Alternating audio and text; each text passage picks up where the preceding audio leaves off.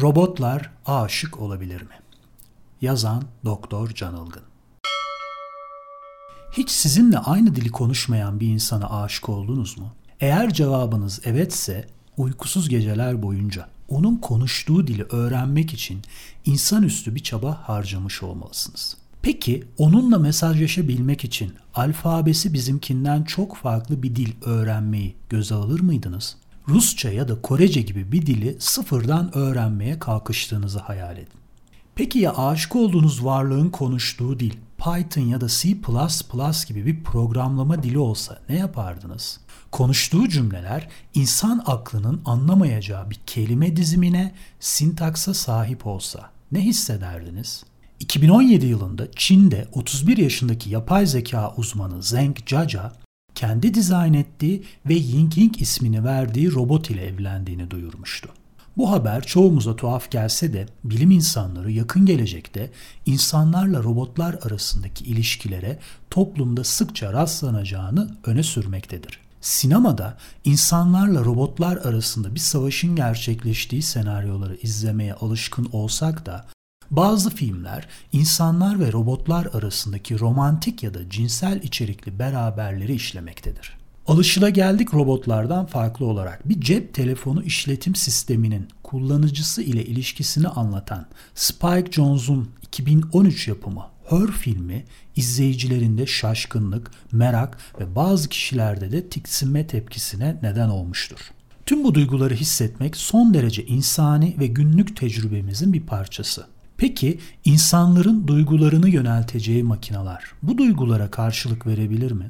İnsan duyguları beyinde limbik sistem adı verilen ve limbik korteks, hipokampal formasyon, amigdala, hipotalamus gibi birçok alt kısımdan oluşan karmaşık bir biyolojik aygıttan köken alır. Heyecan, korku ya da öfke genomumuza kodlanmış enzimler, nörotransmitterler ve reseptörler aracılığıyla kendini ifade edebilir. Bu duygular birbirinden bağımsız mekanik durumlar değildir. Hızla birbirine dönüşebilir ve gün içinde sürekli değişim gösterir. Ancak mevcut teknolojimizle silikon üzerine işlediğimiz mikro işlemcilerin devreleri arasında dolaşan elektronlar ve temel olarak sıfır birlerle kodlanmış yazılıma sahip olan sistemler karmaşık insan duygularını taklit edebilir mi? Nörolojik muayenenin önemli kısımlarından biri konuşma ve dil muayenesidir. Hekimler olarak hastalarımızla konuşurken onların Wernicke ve Broca konuşma işitme merkezlerine ek olarak gırtlak, solunum yolu, dil, dudak gibi birçok anatomik parçasının yapısı ve işlevini de muayene etmiş oluruz. Bu kısımların herhangi birindeki hasar hastaların konuşmasının bozulmasına neden olur. Bu kısımların ötesinde daha üst merkezler yani anıların depolandığı hipokampüs ya da temporal korteks, frontal asosyasyon alanları gibi kısımlar da konuşma muayenesi ile değerlendirilebilir. Konuşmadaki akıcılık, anlama, tekrarlama ve isimlendirme özelliklerinin ötesinde insan konuşmasındaki vurgular ve tonlama ile konuşmanın duygusal bileşeni de incelenebilir. Bizden robot taklidi yapmamız istendiğinde beceriksiz el ve kol hareketlerine ek olarak ilk aklımıza gelen sesimizdeki bu emosyonel bileşeni yok etmek olur.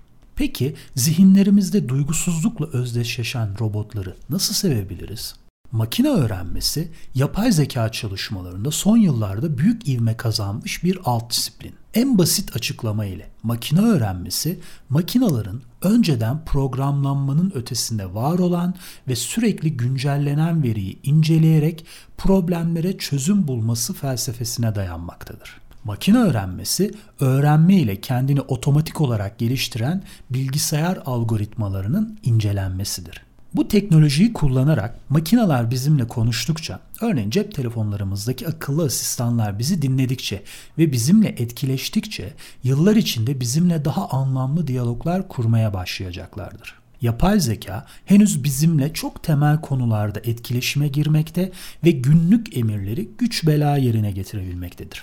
Peki 50 yıl ya da 100 yıl sonra sizce yapay zekanın bizimle etkileşim seviyesi bu kadar kısıtlı mı olacak?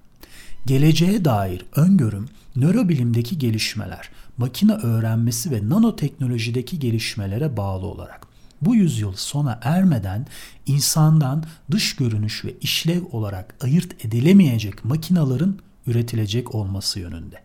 Bu makineler sevme ya da nefret etme gibi duygulara sahip olduğunda bazı insanların onlara karşı istek duyması kaçınılmaz olacaktır. Ancak bu durumda birçok etik ve felsefi sorun ortaya çıkıyor. Sizce bir makina insan davranışını tamamen taklit etmeye başladığında onun bilinç sahibi olduğunu nasıl anlayabiliriz? konuşma muayenesi dışında insan beyninin iletişim yeteneğini sadece nöral aktiviteyi elektromanyetik olarak ölçerek veya beyni görüntüleyerek değerlendirebiliyoruz. Kendimizin dışında bir kişinin bilinç ya da benlik sahibi olduğunu sadece hissedebiliyoruz ya da önceki tecrübelerimize bağlı olarak biliyoruz. Peki makinaların gerçekten benlik sahibi olduğunu nasıl bileceğiz? Acaba hissettiğimiz benlik hissi gerçek mi? Bir insana aşık olmak özgür iradeye bağlı bir duygu ve eylem ise bir makinenin duygularımıza karşılık vermesi onun özgür iradesine mi bağlı olacak? Yoksa insanlara aşık olmaya programlanan, karşılıksız şekilde sevecek makinalara mı şahit olacağız? Peki insana denk duygu ve düşüncelere sahip bir varlığın yasal hakları olacak mı? insan zekasına ve görünüşüne sahip bir makinenin başka bir insan tarafından duygusal veya cinsel amaçla iradesi dışında kullanımı sömürüye girer mi? Tüm bunlar insana benzeyen makinelerin ortaya çıkması ile karşılaşacağımız felsefi sorular olacak. Görüşüm makinalar ve yapay zeka ne kadar gelişirse gelişsin doğanın bize bağışladığı mükemmel bir hediye olan aşkın ve duyguların yapay zeka ile yer değiştiremeyeceği yönünde bir insanın yalnızca kendisine çok benzer bir genomu paylaştığı ve neslini devam ettirebileceği bir başka insanla mutlu olabileceğine inanıyorum. Eğer aşıksanız doğanın size verdiği en güzel hediyeyi tatmış durumdasınız. Karantina günleri sonlandığında sevdiğiniz kişiye ulaşacağınız günü iple çektiğinizden şüphem yok. Ama güzel olan bu belki aşık olduğunuz insana ulaşabilmek için beklemek, sabretmek ve durmadan çalışmak. Eğer onunla aynı dili henüz konuşmuyorsanız Rusça ya da Korece öğrenmeye devam ya da Python veya C++ çalışın. Tercih sizin.